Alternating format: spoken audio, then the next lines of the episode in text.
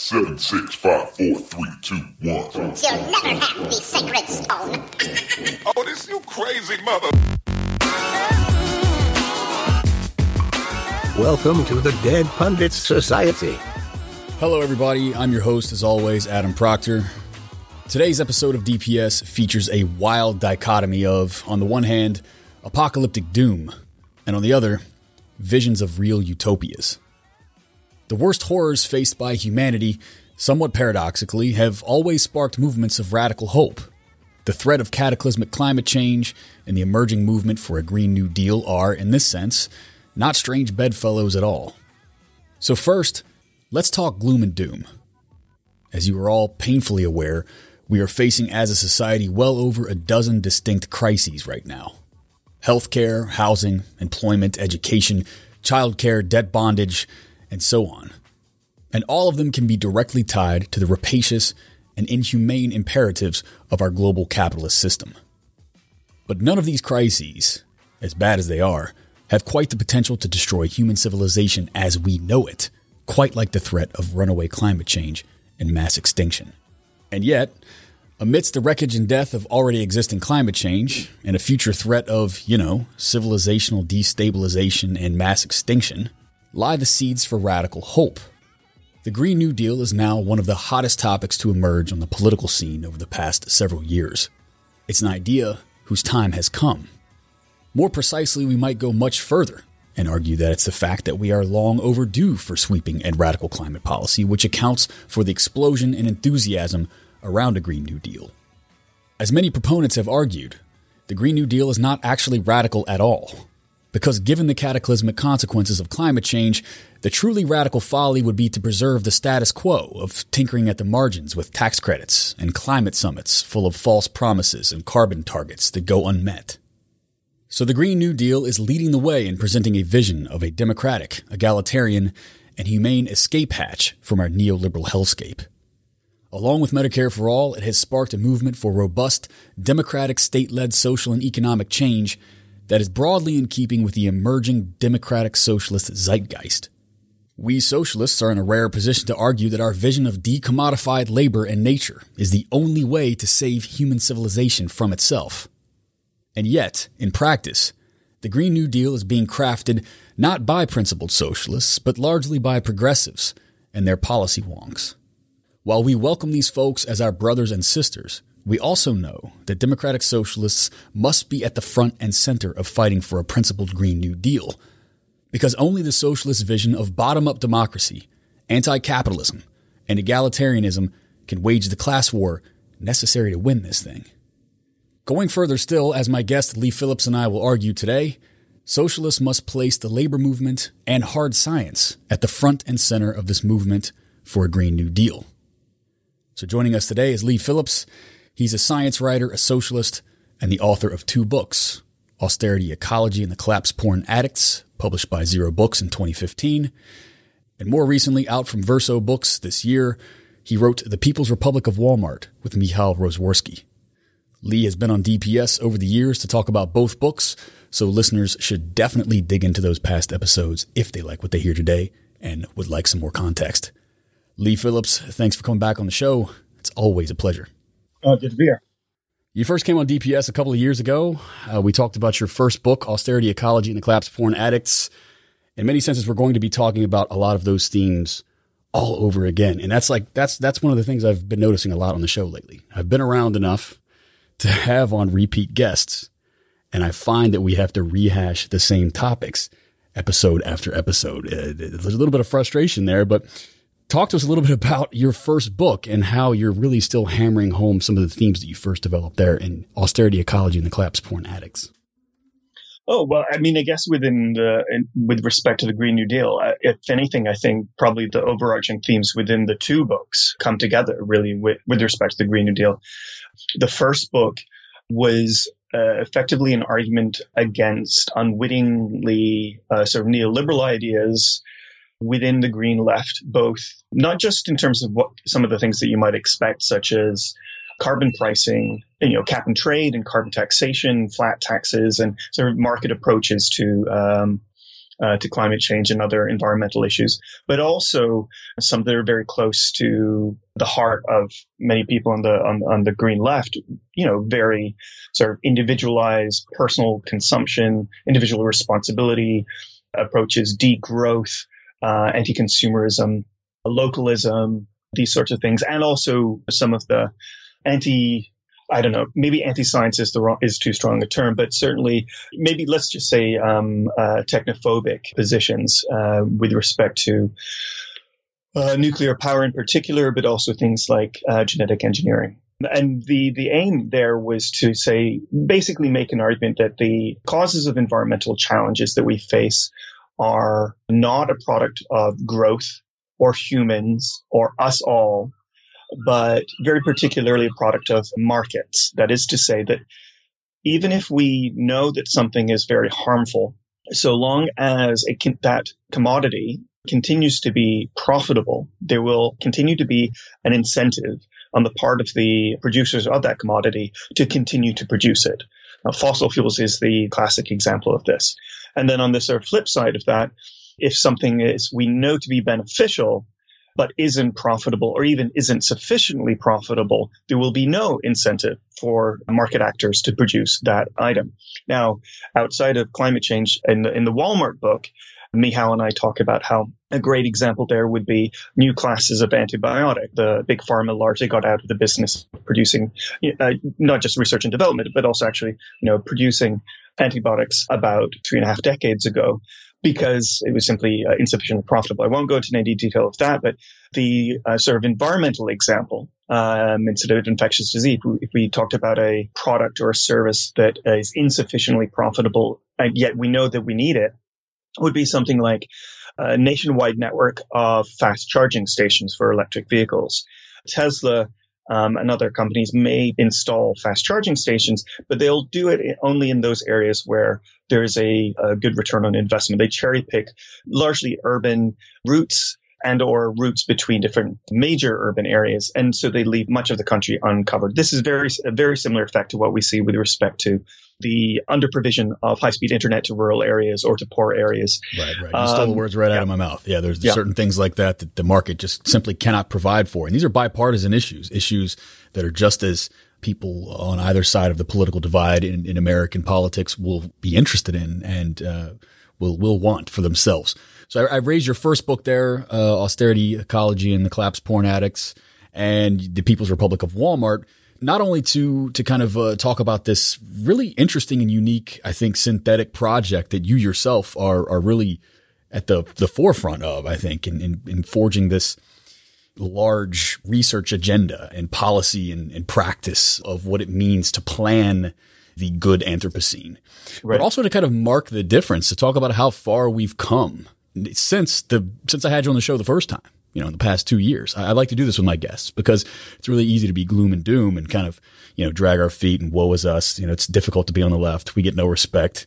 But uh, it's it's also important to you know to to celebrate our wins, and one of those wins yeah is that the Green New Deal is putting the language of universal programs, the importance, the importance, at least in some senses, of planning a good Anthropocene. Yeah, absolutely. Uh, front and yeah. center, not only for, you know, these kind of far left whack job Marxists like us, right? On the fringe, but also just kind of good wishy washy liberals and progressives as well. But that means that we have to fight uh, for the kind of principled and strident demands of, of what a Green New Deal might look like. And you have a lot to say about that. Talk to me about um, the kind of general rhetoric of the Green New Deal. Let's move forward with that. What are some of the things that you're excited about? What are some of the things that, that concern you?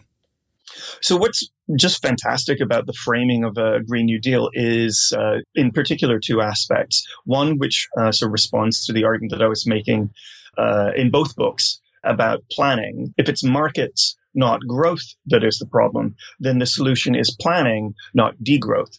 There's also reasons why we as socialists might want to have further economic growth, but that's, but I've, I've touched on those issues on earlier shows of yours.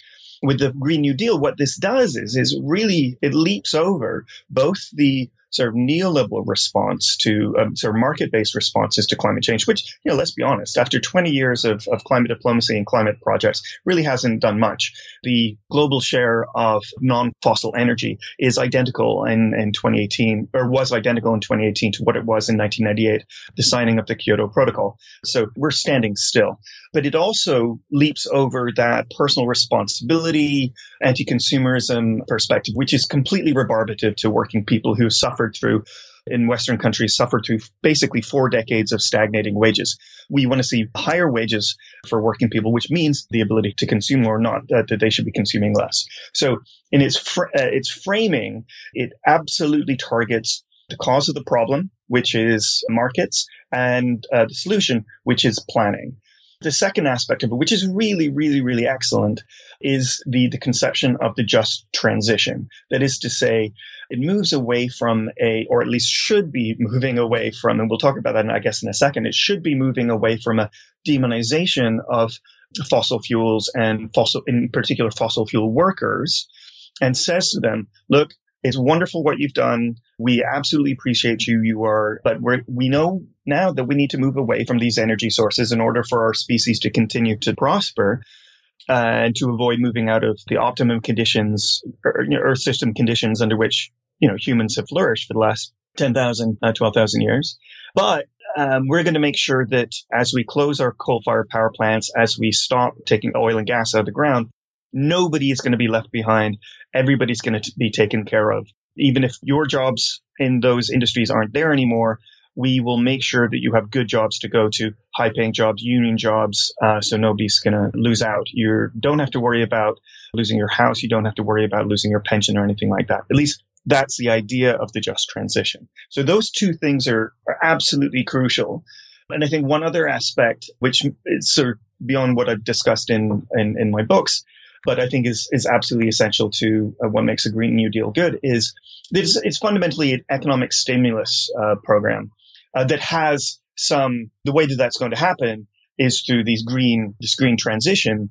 But fundamentally it's about uh, responding to the anxieties that working people in the united states and much of the, the western world because there's other countries that are talking about green new deals as well responding to that, the working class anxiety about you know, job stagnation, about losing jobs, about precarity, the forgotten men and women that you know Trump was talking about.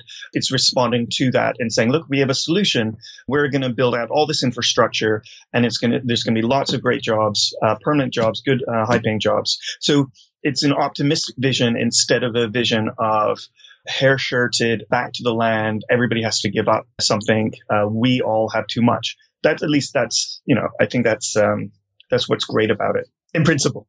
Indeed, front and center of the Green New Deal, of course, is not just the need to roll back carbon emissions drastically and retool our economy to that end, but that centrally, every American who wants a job and wants to work should have, should be provided one by the state in the service of achieving this just transition. And that's a really, really key element of this. That, however, has drawn a, a lot of fire. I had on Richard Walker last week on DPS. We talked about the legacy of the actual New Deal. He's the director of the Living New Deal Project. And we talked about a lot of the parallels there. So if people didn't hear last week's episode, definitely check that out. But just let me give you your thoughts really quickly on, you know, we talk about the Green New Deal. It's, there's a historical, uh, direct historical, uh, correlate there. Uh, the New Deal. What, are the strengths of tying this to the legacy of the New Deal as Bernie Sanders has in a very, very explicit way, uh, most specifically in his infamous now democratic socialism speech that he delivered uh, last month. I think the you mentioned the uh, the job guarantee. I think that's that's a crucial aspect of it. The New Deal was uh, the original New Deal was prim- well, not primarily it was entirely excuse me an economic stimulus package responding to the crisis of the Great Depression and trying to eliminate uh, mass unemployment. Today, uh, we have a similar sort of challenge there, and uh, along the lines of what I what I just mentioned in terms of great swathes of the United States and the Western world, you know, deindustrialized sectors of our economies where people have been forgotten and uh, are suffering or scared of falling into those situations. So where, you know, it's interesting that, that there's been some centrist wonks and, uh, uh, who, uh, who complained about the fact that the, the Green New Deal includes a job guarantee, but because they're saying, well, you're trying to stuff everything that, that you want, you know, Christmas uh, wish list of, of, every, of everything into this, this one thing. And actually, I would say that the job guarantee is perhaps one of the most important aspects of the, of the Green New Deal. It's essential to winning people to the idea that this is not a green thing. This, I mean, well, it is, but it's fundamentally uh, economic stimulus. It's fundamentally about improving people's lives, and it just happens to be that we're going to be doing it through, you know, cleaning up our energy system and associated uh, projects. So I, I, think that's. I do think that. I, I mean, I would concede that I think that things like Medicare for all should be a separate project. I don't think that has anything to do with this. Green New Deal. And I think that might be, it's fine, you know, organize for um, Medicare for all separate from uh, Green New Deal. I don't think there's any harm in that. Those two as the, the sort of the, the two major tent poles of, uh, of a progressive agenda. But I, I, don't necessarily think that Medicare for all needs to be wrapped into this, this one. That, that really is a distinct issue. But in terms of resonances with previous New Deals. I, I, mean, one of the things that we forget is that in 2009, there was another economic stimulus package, you know, 800 billion dollars that Obama managed to pass. And a large chunk of that, about 90 billion of that was green stimulus. So there's a, there, you know, there's a precursor here. It's already, in fact, many of the, the, the things that we are looking at at the moment in terms of the, the radical reduction in the price of things like solar and wind, there's two primary reasons for that. One, of course, is China getting on board, but also, crucially, there wasn't really much of a clean energy transition prior to 2009 in the United States. And it really was the Obama stimulus package that, that has gotten us where we are, as far as we are today. Yeah, it really laid the foundations, it laid a foundation. the capacities that we have to even work with now. These limited capacities as they are wouldn't have been there if not for for those stimuluses and as you know tax Absolutely. breaks and and uh, you know seed monies and all those things that were provided well, guaranteed also, in various ways crucially, you know, there was the creation of ARPA-E, which was the energy equivalent of DARPA, the uh, Defense Advanced Research Projects Agency that was responsible for, you know, basically, as Keynesian economist Mariana Mazzucato has pointed out, you know, pretty much the roughly dozen or so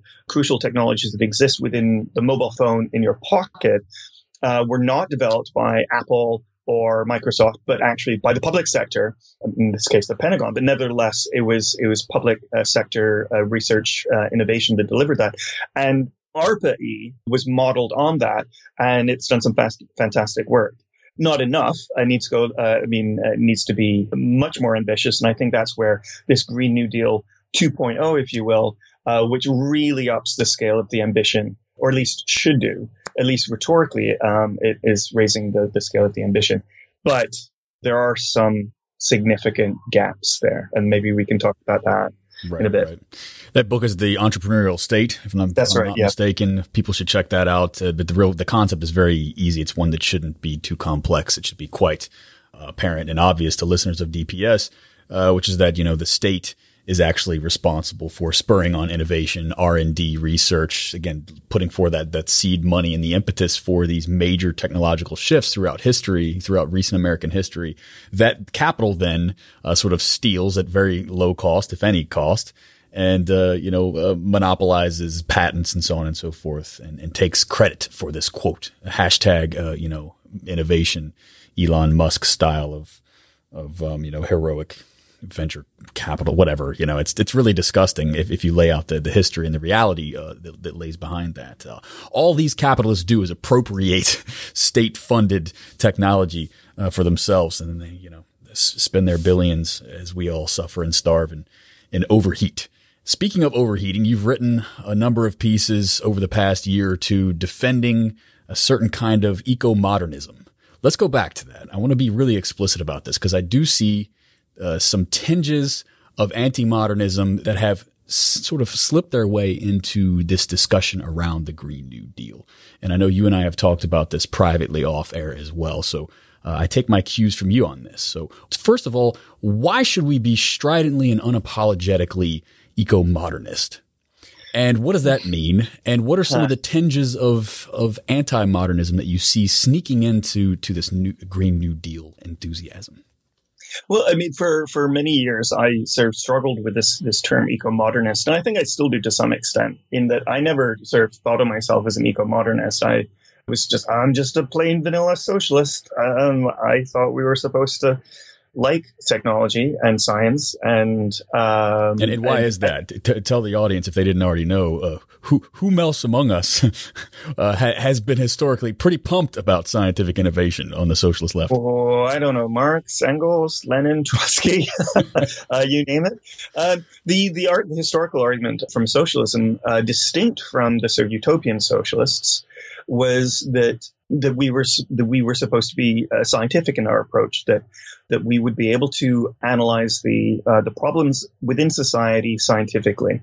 You know Marx and Engels were absolutely you know enormous fans of the transformative capacities of capitalism. But at the same time there it was basically a case of both the mar- mar- writing about the marvel and the horror of that transformation. What they wanted to do was to remove the the horror aspect and maintain the marvel. But, and if anything, make the argument that production released from the fetters of capitalism, i.e. fettering it, fettering production to just that what is profitable, we should be able to have much more innovation. We should be able to have, we should be able to unleash the creative potential of humanity. And this isn't just a, you know, one or two comments uh, that, you know, Marx or Engels made in say the the Communist Manifesto. But this is this is right through not just their writing, but the the entire canon of, of socialist writing. Marx's Marx's letters on this are actually the most, uh, I think, the, the, the best exhibit, uh, exhibit A of, of his enthusiasm for technology. He would he would go to these uh, these you know these kind of World's Fair style exhibitions that you had, you know, in the night in the 1870s and so on, where they where they would demonstrate all the the latest innovations and technologies for people to marvel over, and the journalists would gather, and the and the capitalists would uh, you know reach for their reach for their pockets uh, to you know to snatch these things up. Such things such as the cotton gin, Marx wrote very very uh, approvingly of, uh, such that it could potentially one day provide the technological basis to free labor from backbreaking and horrific uh, work. If we could only democratize and socialize the means of production. That's right. Um, yeah. So yeah. talk to me about, you've written about this as well. Talk to me. So this is a leading question to say the least talk to us about where and when that dialectical sense of sort of technological marvel was lost. Perhaps it had something to do with uh, Adorno. I don't know. Yeah, yeah, no, I think that, that that's lay that's, down. Let's lay down a diss track on Adorno. Sorry in advance to the people out there, particularly the patrons who are big um, Adorno fans. I think, but but first, I, I did just want to say that uh, with respect to eco modernism, maybe people uh, need to know what sort of that is. And it's a tendency within a school of thought within environmentalism um, that began to, I guess, around sort of the mid 2000s, that began to recognize that some of the unacknowledged sort of beliefs within environmentalism did not match up to sort of evidence. That is to say, things like you know, questions around nuclear power, where uh, the sort of the, one of the shibboleths on the left is that nuclear power is is terrible and very deadly, and but it turns out, you know, if you if you look at it, it isn't. It's actually the safest of all energy sources, and it happens to be clean. Doesn't emit any uh, any carbon dioxide. In terms of its entire uh, life cycle, it has the uh, the lowest carbon intensity other than onshore onshore wind. But different from wind and solar, is available 24/7 and isn't dependent on the sun shining or the wind blowing.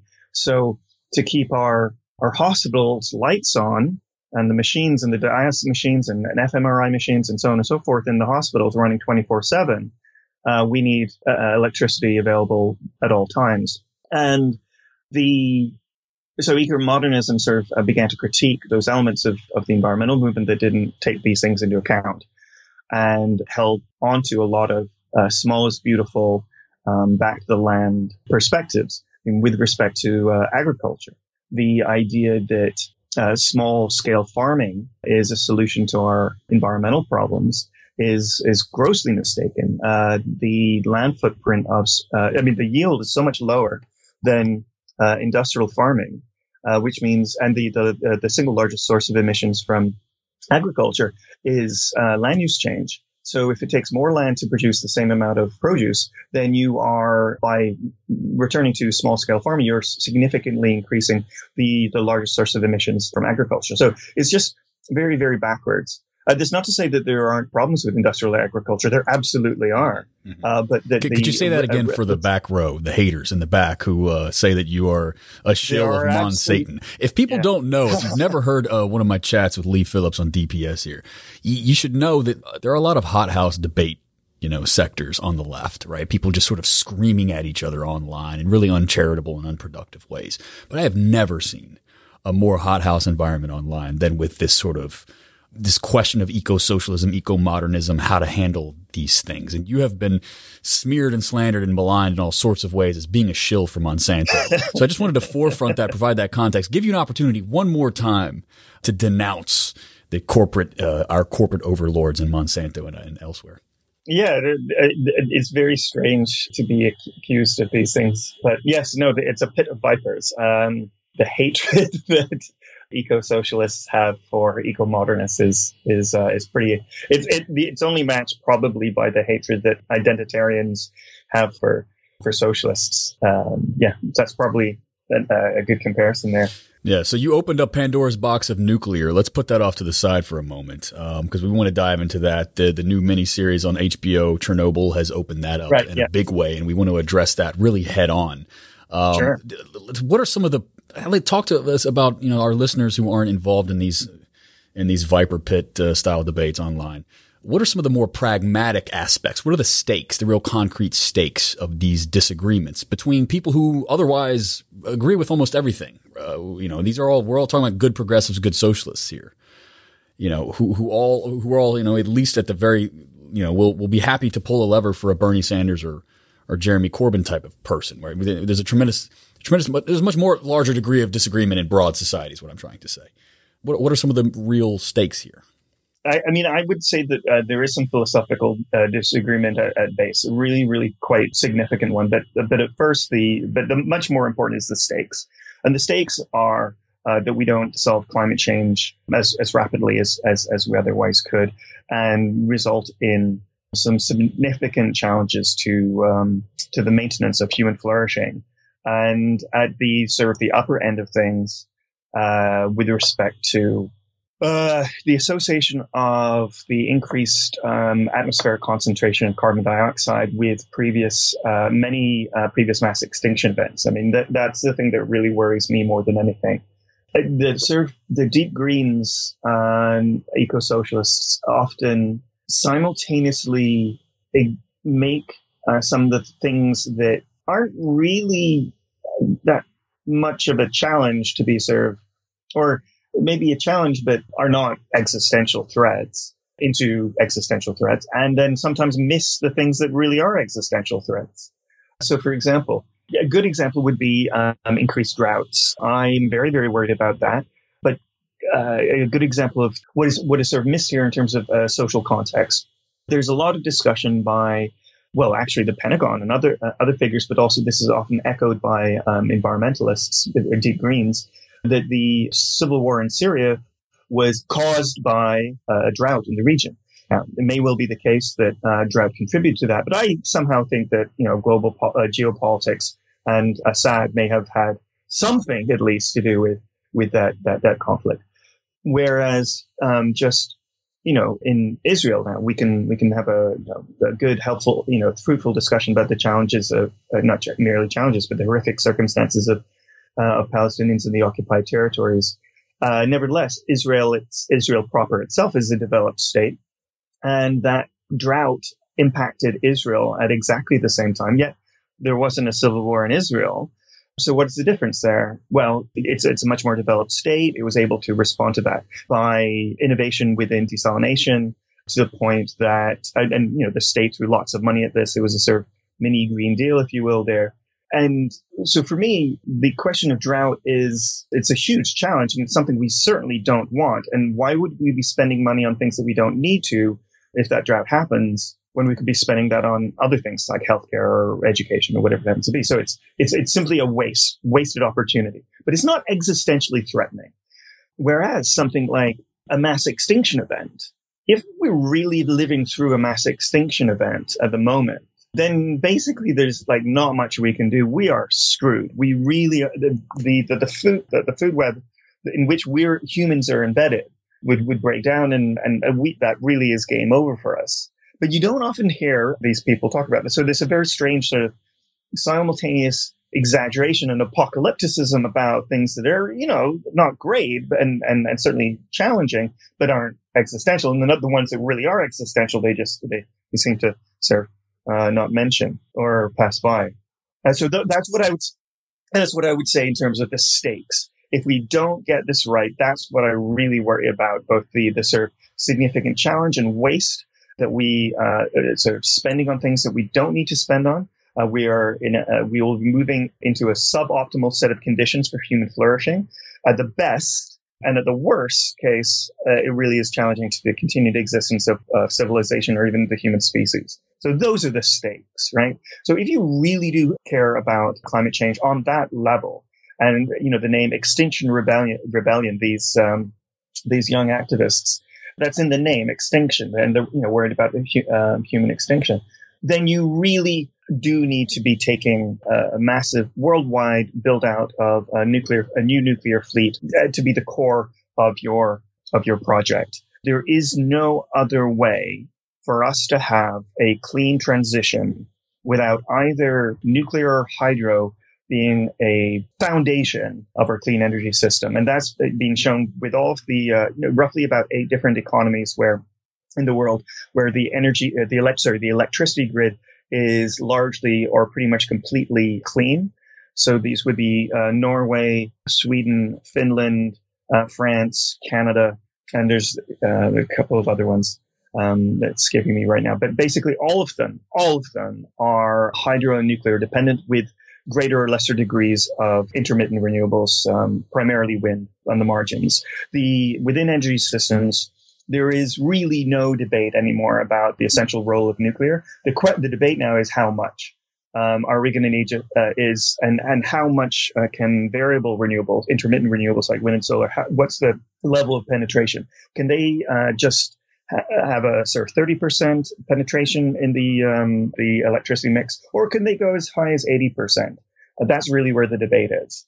The Intergovernmental Panel on Climate Change special report on uh, 1.5 degrees of warming that came out last year that has spurred so much action, so much activism.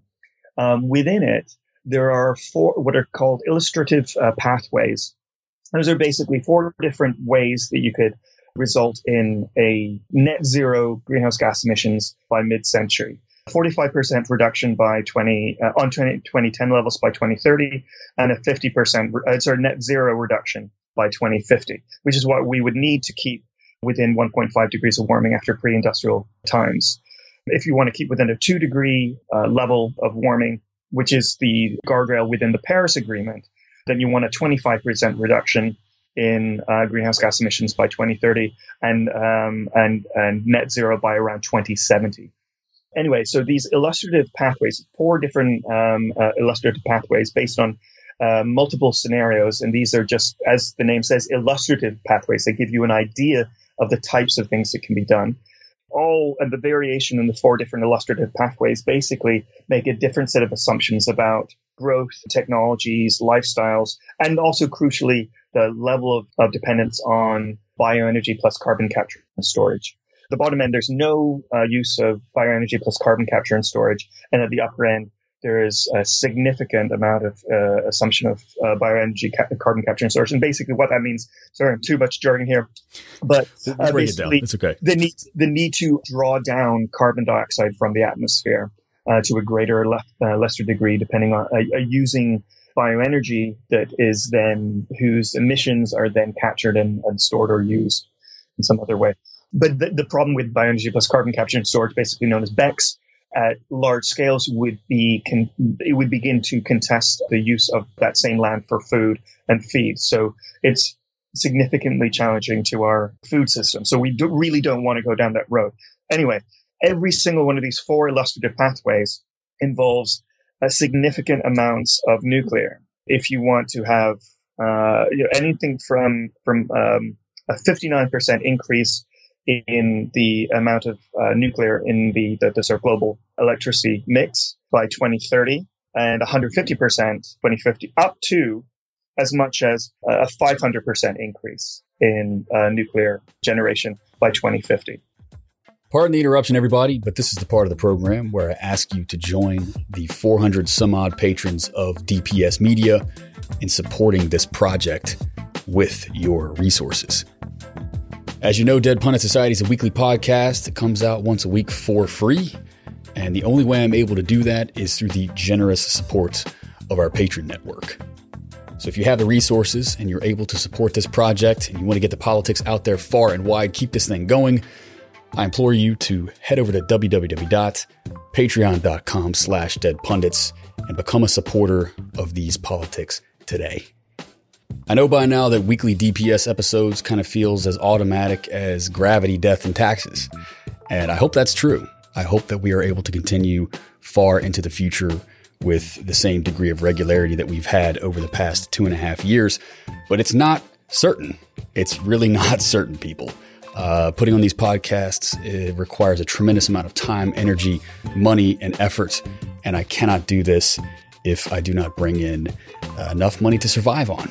Let's just be real blunt about it. This is a socialist podcast. Uh, we all have to pay our bills, feed ourselves, and so on. It's particularly difficult to be in left media because it's such a hothouse. And I rely on the generosity of my listeners in order to keep this thing going. And I can't tell you how often it is that I will put out an episode, maybe like the one today, that's a little bit controversial, which compels current patrons to rush to patreon.com and unsubscribe as a DPS patron. And I understand the impulse. People get really tied to these politics. People tie their identity to their political platform. And when they hear their favored podcast host railing in, in the opposite direction of a principle or an idea or a policy that they cherish, I understand that that stings a little bit. And they might want to rush over to Patreon and unsubscribe. But I, I implore you, I encourage you to have a much wider uh, long term view of supporting socialist media projects. To put it lightly, we're going to have to disagree. And disagreement is good. We don't want a left socialist media ecosphere wherein people like me are too afraid to state their opinions and too afraid to make certain distinctions and have debates out in the open because they're afraid they won't get the support in order to continue that project if they do so. I'm certainly not hating on my podcast colleagues who make a calculated judgment to avoid controversial topics for fear of angering their supporters, uh, because we all make our decisions. And hey, I bet they eat a lot better than I do. but the point is that I'm very proud of the fact that DPS sticks to its guns. It offers a, a unique perspective on principled cutting edge democratic socialist politics. And if you are listening today, I presume that you enjoy that too. So I'll wrap up this extended funding pitch by asking you to head over to patreon.com slash deadpundits and support this project if you'd like to see it continue into the future. All right, enjoy the rest of the episode. So let's let, let's let's pull out for a second some of the, the countries that are leading the way in nuclear power production, hence very relatively low carbon uh, footprint.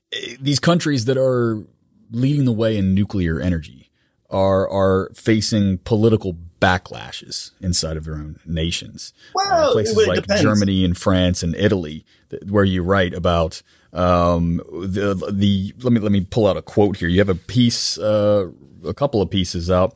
This is from your piece that appeared in the uh, MIT Journal. I will uh, link to this in the show notes as well. The Union of Concerned Scientists have reported that if all of these plants are shut down that are currently uh, threatened by political, um, you know, political disapproval in these countries, estimates suggest that carbon emissions would increase by six percent. So we're we're not not only we're not going in the right direction in terms of, inve- of investing in clean and safe, uh, up to date nuclear technology, not like Chernobyl, folks, but we're actually trending backwards, and these will yeah, be un- un- undoubtedly replaced by natural gas. That's right, absolutely. Yeah. Um, where we're seeing uh, nuclear plants being retired uh, rather than being refurbished, largely as a result of campaigning by anti-nuclear um, activists. these are not being replaced by wind and solar or hydro, but being replaced by natural gas, or even worse, in the case of Germany, by coal. And in Germany, uh, the worst kind of coal, anthracite, brown coal. It's the dirtiest kind of coal there is.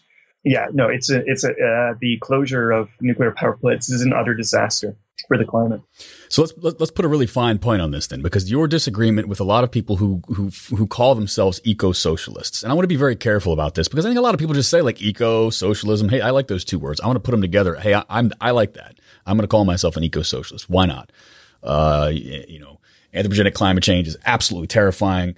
The the stakes couldn't be any more stark. Uh, I'm an eco socialist a lot of the leading people who sort of coined that name, who represent that banner, that that subgenre of of ecological socialist politics, are staunchly opposed to things like nuclear, uh, various forms of say genetic modifications of food supplies. In in in short, they're highly skeptical at, at, at best, I would say, highly skeptical of this idea that humans and scientists should uh, collaborate you know, democratically to create the world that we live in because they say that that is sort of some somehow goes against nature.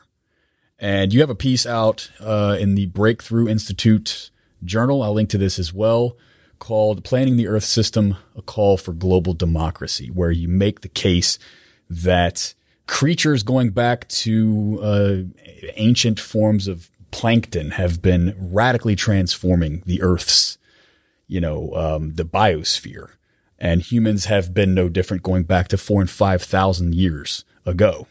So we, we have no choice but to radically and drastically modify and, and plan and create in a humane way our Earth system, uh, lest we face extinction. That seems to be the real key disagreement between, say, your position and the unfortunately titled uh, eco socialists out there. And a lot of people out there might be rethinking now, hmm, maybe I shouldn't be calling myself an eco socialist. I don't know. I'll leave that up to them.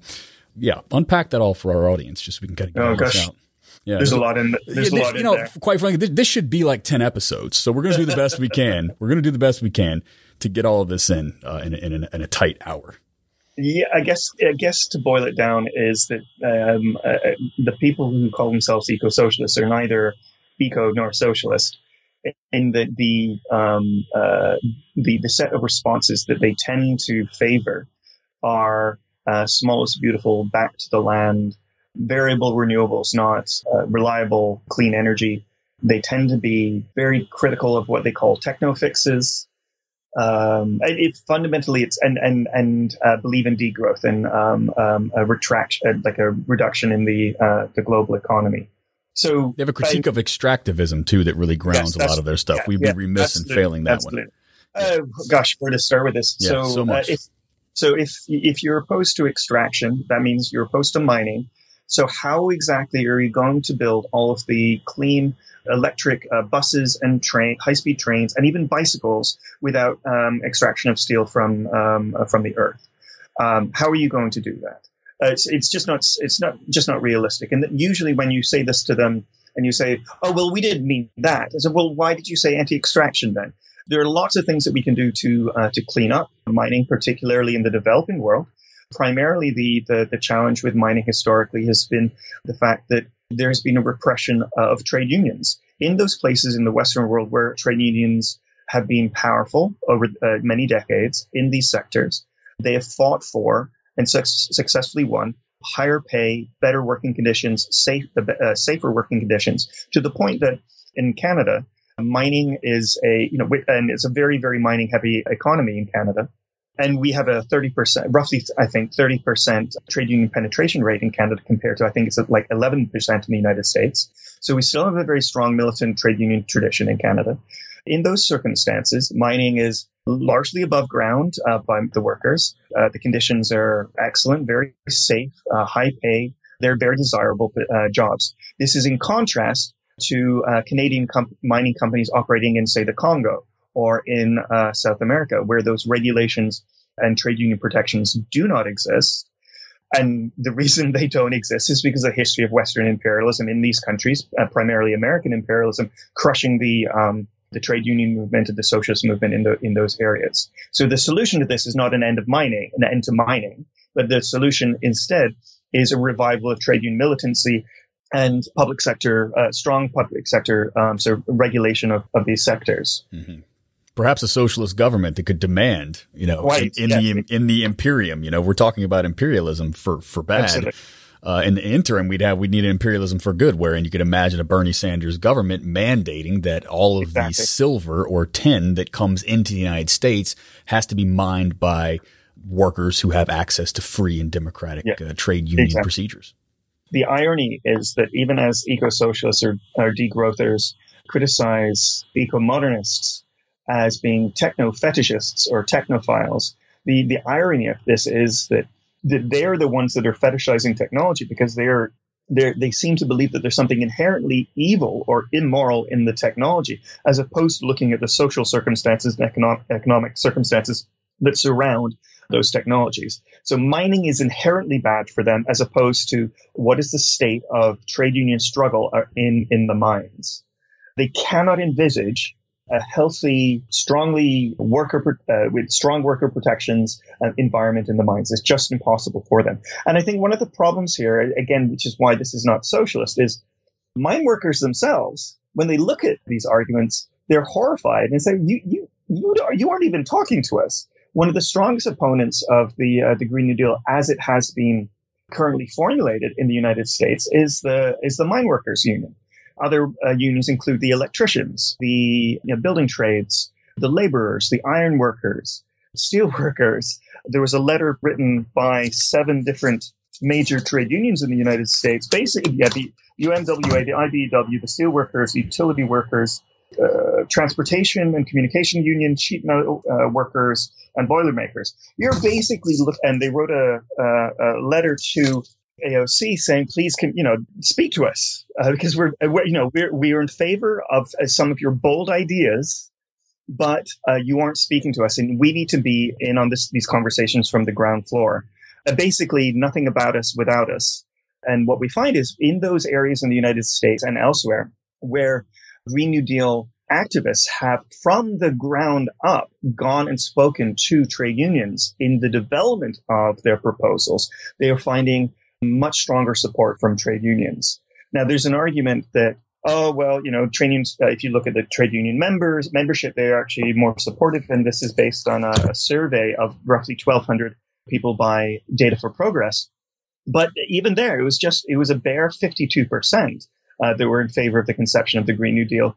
And within that, if you if you look at some number of the other questions, there was a net negative support. That is to say, uh, net opposition to things like all electric vehicles. And that's basically because people are very concerned about their the, the loss their loss of jobs. The uh, the Green New Deal, as it's uh, as it's formulated, uh, promises a just transition. But if you read the criticisms of these trade unionists, what they say is, we don't trust that. We've heard this before. What there has to be is explicit language in any of your uh, policy proposals that tell us how our jobs are going to be saved, how our livelihoods are going to be maintained, and nobody, and really nobody, nobody's doing that yet. Ex- well, with the exception of uh, Maine, the uh, the Green New Deal conversation, Mail, the state of Maine did actually um, do this and involved language around registered apprenticeships, which is one of the strongest ways to steadily increase uh, workers' pay and benefits in a capitalist economy, obviously. Given that we're not going to have socialism tomorrow, what are the best things that we can do to steadily ratchet up the conditions and the pay of workers? Well, uh, registered apprenticeships is, is one really good one. Another really good thing that could be in there would be something like saying every single worker that is hurt by the potential of losing a, a job as a result of the clean transition, their paying conditions will be maintained. It will be guaranteed that they will be maintained no matter what. It's not like we will make sure that you have better access to unemployment insurance or we will give you better access to training. It's explicitly saying we guarantee you, we promise you, you will never lose out. And that's very different from, I mean, in Canada, there's a discussion about the Green New Deal that's recently launched by our new Democratic Party, which is our uh, Social Democratic Party. And some of it I think is pretty, pretty good. But what's missing there is, is exactly this, is within it, the proposal talks about greater access to unemployment insurance. Well, that, that doesn't sound very good. Well, we saw how this played out in the Hillary Clinton campaign in 2016, where not only did she say we're going to put a whole lot of coal miners out of out of work, but she, you know, also promised these out of work coal miners, you know, job training at the local community college where they'd have to go into the labor market and compete with, you know, 20 uh, year olds to, to, to, get jobs as coders or, you know, what and that's what it sounds, and that's yeah. what it sounds like. And they're not idiots. They they're, are shit. Yeah. They're not idiots. No. And they are shit scared. Uh, because Absolutely. all that they have ever seen their entire lives is their friends lose jobs, their family members lose jobs, and here are these hot top middle class kids in, and I'm one of these people in the city, in the, in, in the metropole saying, don't worry, we'll make sure that there's training for you to become a coder or something like that. That is, they, they, they hear this and they hear Hillary Clinton. Yeah, um, yeah. um, the echoes of Hillary Clinton. We have to, we have to do better because if we do not learn the lessons of the last six months of how where the Green New Deal rollout has worked, like in places like Maine, and where it has stumbled, like in California, we will be losing this opportunity to make the change that really needs to happen, both in terms of improving uh, working people's lives and in solving the climate crisis and associated environmental challenges. And it would seem to me, I'm sure you'd co-sign this as well. High going, stakes. It's high stakes. Yeah, going Sorry. even going even further. You know, we we need not only the approval of labor, and scientists everywhere, but we need we need them to help us craft these policies in the first yeah. place. They are the ones who comprise the material and hell even ideational capacities that are going to be required to pull this thing off. We need scientists behind this to talk to us about you know what's possible what are the innovations what, what's what's realistic what we what should we prioritize we need labor to provide the capacities uh, for work you know, workplace, uh, you know, work process and, and other material rollouts of these things uh, to, to give us their expertise. And, you know, one, one of the problems I see with the, the kind of eco socialist critique is they're very quick to draw attention to these sort of big abstractions. You start talking about, well, we need to mine things in order to make this transition. And they, they jump to extractivism and then immediately they jump to imperialism and then immediately they're jumping to colonialism and we're throwing around these very large things. And of course, I mean, all people in this, in this, in this conversation, myself, yourself, and I presume all of my guests are appalled by, uh, disgusting forms of imperialism and racism and colonialism and other, other kind of historical crimes that have been committed in the name of extracting and, and, and receiving, funneling, channeling, uh, raw materials from the, the quote periphery to the core if you'd like to imagine things that way. I don't think that's very accurate, but it's a quick and dirty way to, to look over it. But the trouble is, right, we need this sort of in, these embedded forms of knowledge in order to get over these more kind of um, moralistically driven declarative statements that have been sort of proliferating on the quote eco-socialist left for the past two decades. And we're in a moment where we can really get that done.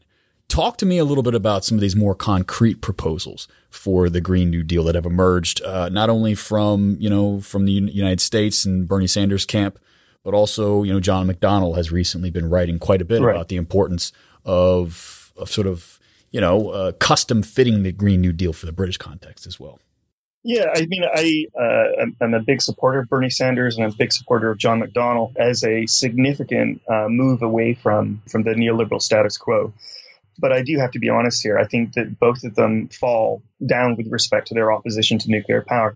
John McDonnell, I think, has said some interesting things recently, which seems to suggest that he's opening the door a little bit to, to nuclear, which I think is a, a, good sign.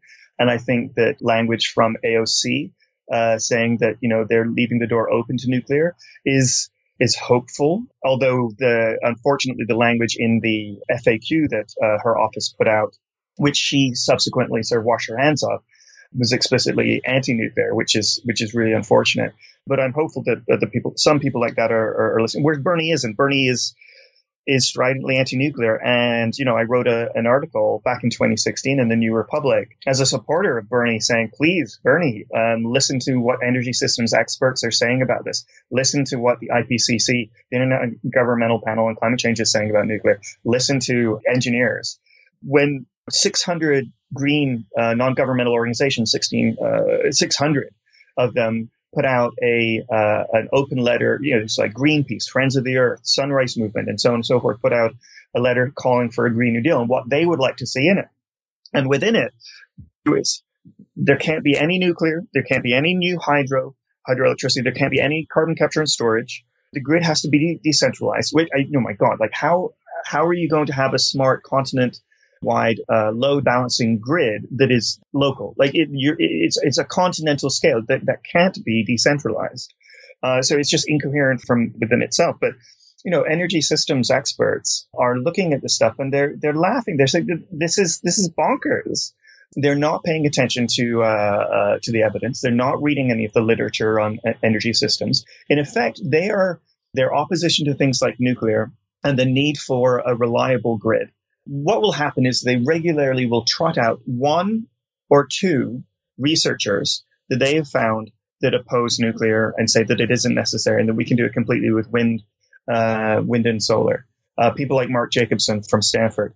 The reality is that within the energy systems community, those figures are minoritarian. It is effectively the same as with respect to climate denial, where the Republicans will go and find, you know, like the one coastal engineer who doesn't believe in anthropogenic global warming and then take that person on a tour of uh, Republican you know, town hall meetings and see, look, look, there are scientists who don't believe in climate change. I mean, basically, it's it's cherry picking. It's a single study syndrome, picking the one study that supports what they believe and ignores the consent, the scientific consensus. It's not. I, I would be saying too much to say that there's a scientific consensus on the amount of nuclear, but there is pretty much a scientific consensus on the need for nuclear and or hydro in a clean system. And they're just, you know, they're just ignoring it. Now, the challenge here is, and this is if there's anything that uh, your listeners uh, take away from this, this one thing I would say is that truly we do not, a lot of activists, climate activists, really don't have any full understanding of the scale of the new clean energy generation infrastructure that needs to be built. In Canada, uh, this is a country that already has a you know roughly 70% clean electricity grid. We still have some coal in our system and some natural gas, but we're largely hydro nuclear dependent. But we also need to decarbonize our heating. We need to decarbonize our transport and we need to decarbonize our industry. And we haven't really done much of that.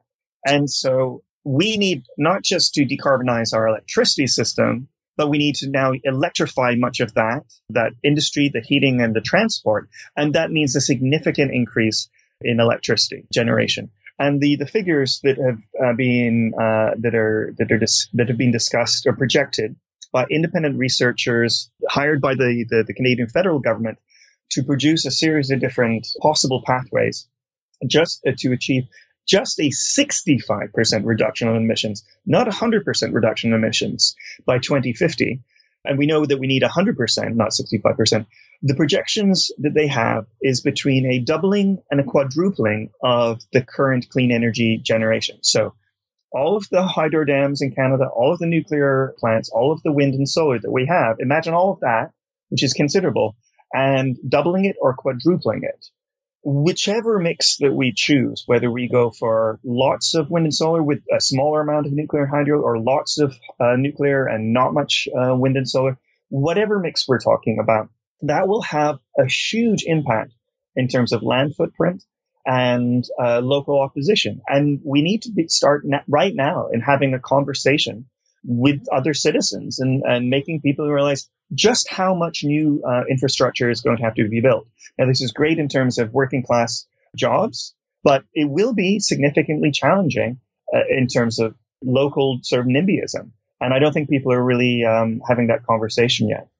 Yeah, yeah, that's local, not in my backyard ism. Sorry, yeah. For those yeah. out there who haven't come across the NIMBY phrase, uh, that's man, this is big. I mean, I think that's a that's a really cr- critical and crucial takeaway. And if you know you think like, oh, maybe we're on the right track, well, I think again because I want to reiterate a line that you wrote about and you mentioned at the beginning of our conversation today, which is that uh, there has been zero net decrease in coal coal fired power plants since the first uh, climate protocols uh, 20 years ago, almost exactly 20 years ago, 1990. Share, share, share of, uh, share of non-fossil energy. Yes. Share of non-fossil energy. Yeah. So it's not just coal. Yeah. Yeah. Yeah. Yeah. I mean, that's, so it's even worse. Um, which is, you know, in, in, large part due to these uh, industrializing economies in places like China and India and elsewhere, but it's also due to uh, lack of leadership from places like the United States and Canada, and to a lesser extent, and uh, and and Europe.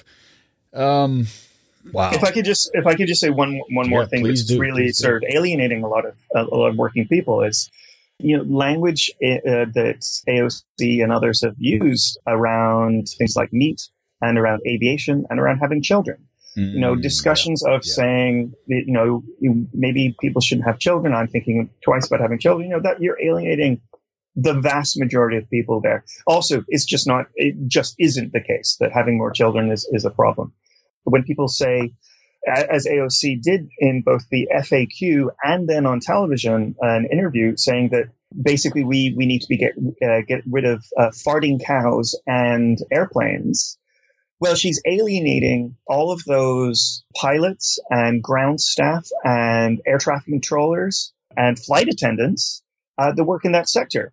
And why, why is it that we're not saying, well, let's have an industrial policy so that we can take from, uh, from concept through to commercialization synthetic hydrocarbons, uh, which are carbon neutral or even carbon negative. And there's, this is not pie in the sky stuff. This is already being developed in, in British Columbia at commercial scale, but it does need a industrial, basically industrial policy to, to take it through to, to viability. Uh, there's still a lot of work that needs to be done there in a sort of Mariana Mazzucato entrepreneurial state sort of fashion, moonshot sort of stuff. Um, which you know the right cannot do because they're neoliberal. They are opposed to picking winners. The left is is is perfectly fine to be to be making these arguments, but instead we're saying no, we're not going to have any planes anymore, and we're just going to have high speed trains instead. And then what do you do? Like if if you're in Hawaii or Puerto Rico or Guam and you hear that, you say, oh, well, that's lovely yeah, a high speed train to uh, to Hawaii. I, what what what what on earth are you smoking?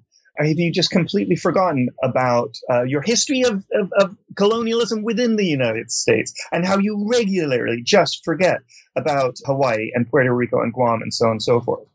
Uh, the uh, the National Farmers Union, the uh, the most progressive um, farmers organization in the United States, you know, there was an article in Jacobin magazine criticizing the NFU, the National Farmers Union's concerns around the Green New Deal. Um, at their their convention. If you look at the lang and basically what they said, the, Jacobin article by Raj Patel uh, said that um, the the farmers are basically the, the, in this farmers union are basically part of the Gramscian hegemonic bloc that is um, legitimizing the dominant ideology and it, but if you go and you actually look at what they said and their uh, their motions on the floor at their convention, they said the Green New Deal is a fantastic, bold idea, but we have real concern that these people, when their formulation of, of the, the conversation, when they say no more meat, that they don't know what work we're already doing on a day to day basis to make the meat industry more uh, more sustainable uh, we know we're front, we're in the front lines of uh, climate change and the impacts of climate change on on our crop yields. Don't think that we don't know about this, and don't think that we aren't committed to real, genuine, transformative change. But again, no conversations about us without us, and they were furious, absolutely furious, and I think rightfully so. Well, these are the people who, as as you mentioned to me off air, to give credit where credit is due these are people who are otherwise these critics. Like I don't want, I don't mean to single out Raj Patel. I haven't read the piece. Uh, I trust your assessment of it, but um, but these are people who are otherwise very concerned about hearing about the needs and desires of of oppressed communities when it comes to you know providing them with various programs. These are people who are oftentimes very skeptical of universal programs because it doesn't do that sort of embedded community level work um, allegedly, which I think is questionable. We'd have to talk. That's an empirical question, right? It requires a great deal of specificity, but that's exactly what we're talking about. These are empirical questions. They do require specificity and it requires specialized forms of knowledge and experience that the left absolutely, I mean, it's not that we don't just, we don't just need it.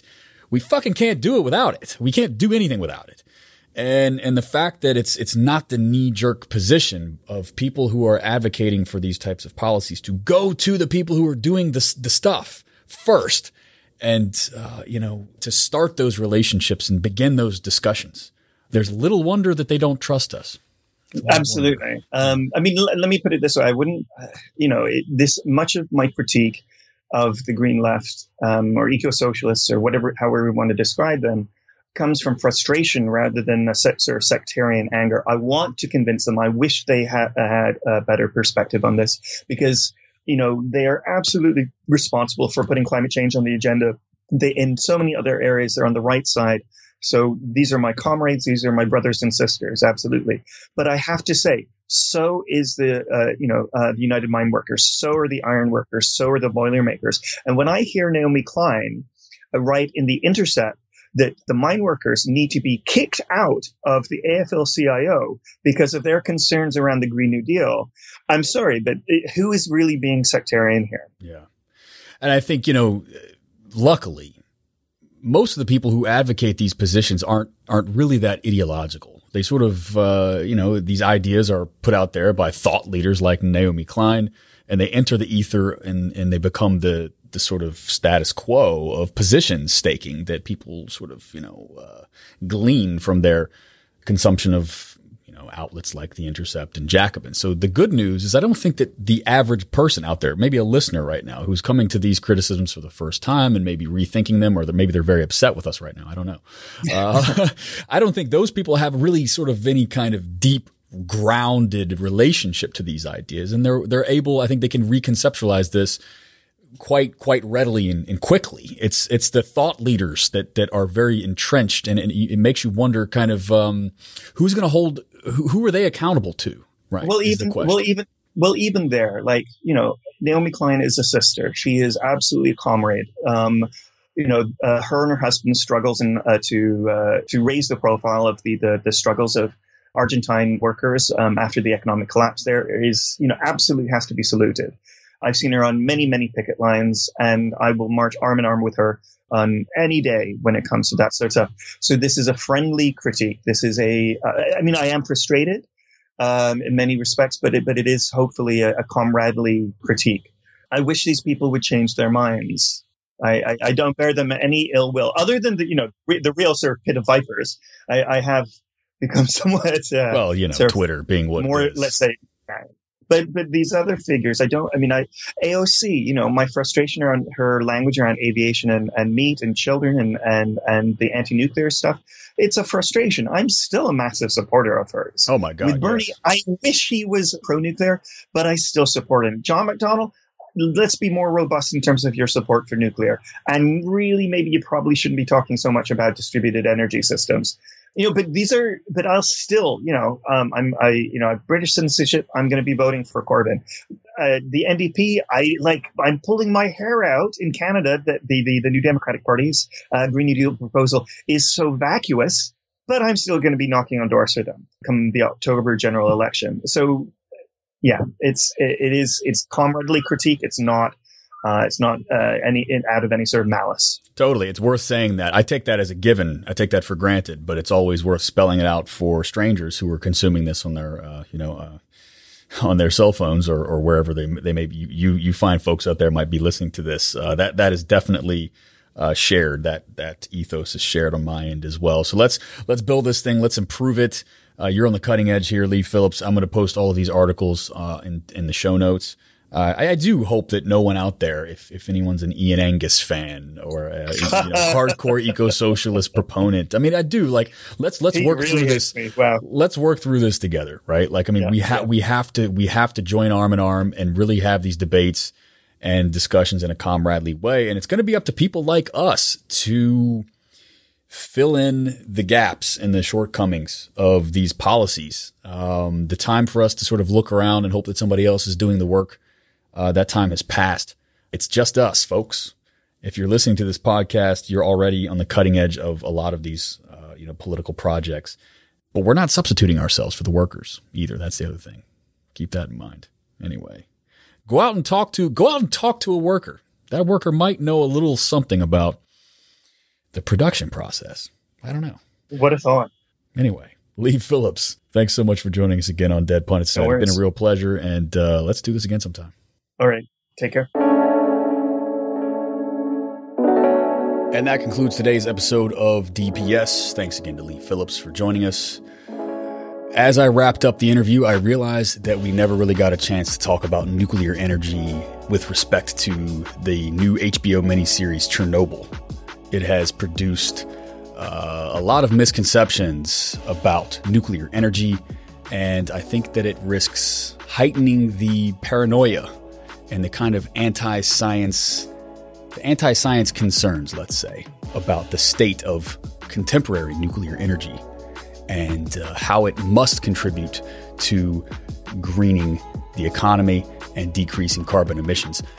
Now, I know many listeners out there and even some patrons are probably going to be a little bit uh, hesitant about this argument. And they're going to say, now, wait a minute, Adam. What about Fukushima? What about Three Mile Island? Certainly, what about Chernobyl? These are massive threats to human civilization. Well, I'm going to be having on an expert to talk about Chernobyl, what went wrong, why it went wrong, and why it's not exactly a great allegory for an anti nuclear movement for the future. Uh, Leigh Phillips has been on the cutting edge of some really, uh, let's just say, divisive topics around climate change and science. His article in defense of air conditioning, which appeared on uh, Jacobin magazine a couple, uh, let's say, about a year ago, that essay sparked a tremendous amount of controversy, and it is stridently uh, pro modernist, and it argues that a democratic and people centered vision of science must accompany a socialist transition. And, and I got to tell you, I'm really I'm convinced by these arguments. And you know, if you're not, uh, we'd love to hear from you. Hit me up in my DMs on Twitter. Yeah, that's right. I'm actually inviting you to at me this time around. And certainly, if you're a patron, hit up the message board. Patrons of the Dead Pundit Society get access to our exclusive Discord message board. I'm in the process of getting that started. We have recently relocated our message board to Discord, so it's still kind of uh, getting cranking. I hope that we will see a lot more activity over there if people have any questions, comments, concerns, disputes that they would like to raise. Head over to patreon.com slash deadpundits and become a subscriber today. Not only will you get access to our B sides that come out almost every week, but you'll have access to our subscriber board as well on Discord, as I've been talking about. So don't miss that. We do need your support to keep this project up and running. I know that you're used to getting DPS in your podcast feed on a weekly basis, and it seems as normal and constant as gravity, death, and taxes. But it's not. Uh, the podcast world is blowing up. There are more and more podcasts that come out every single day. And while the enticement of an additional B side for subscribers was originally quite tasty and tempting to many, uh, I don't I know myself. I have so many damn podcasts to listen to that come out every week for free that paying money for an additional podcast episode is just not as enticing as it used to be. This isn't a Netflix uh, provider model. Uh, it's not a pay for play. It truly is uh, a model of political support. So just like those wishy washies support NPR and you know and, and PBS because they they like the message. We ask you to support DPS and these other political projects because you like the message as well, and you would like to see them continue and flourish and expand well into the future. All right, enough out of me, everybody. I hope you enjoyed this episode. Go back and check out those two episodes that I've done over the over the years with Leigh Phillips. If you like this one, a lot more context in today's discussion can be found there. All right, same time, same place next week. Dead Pundit out.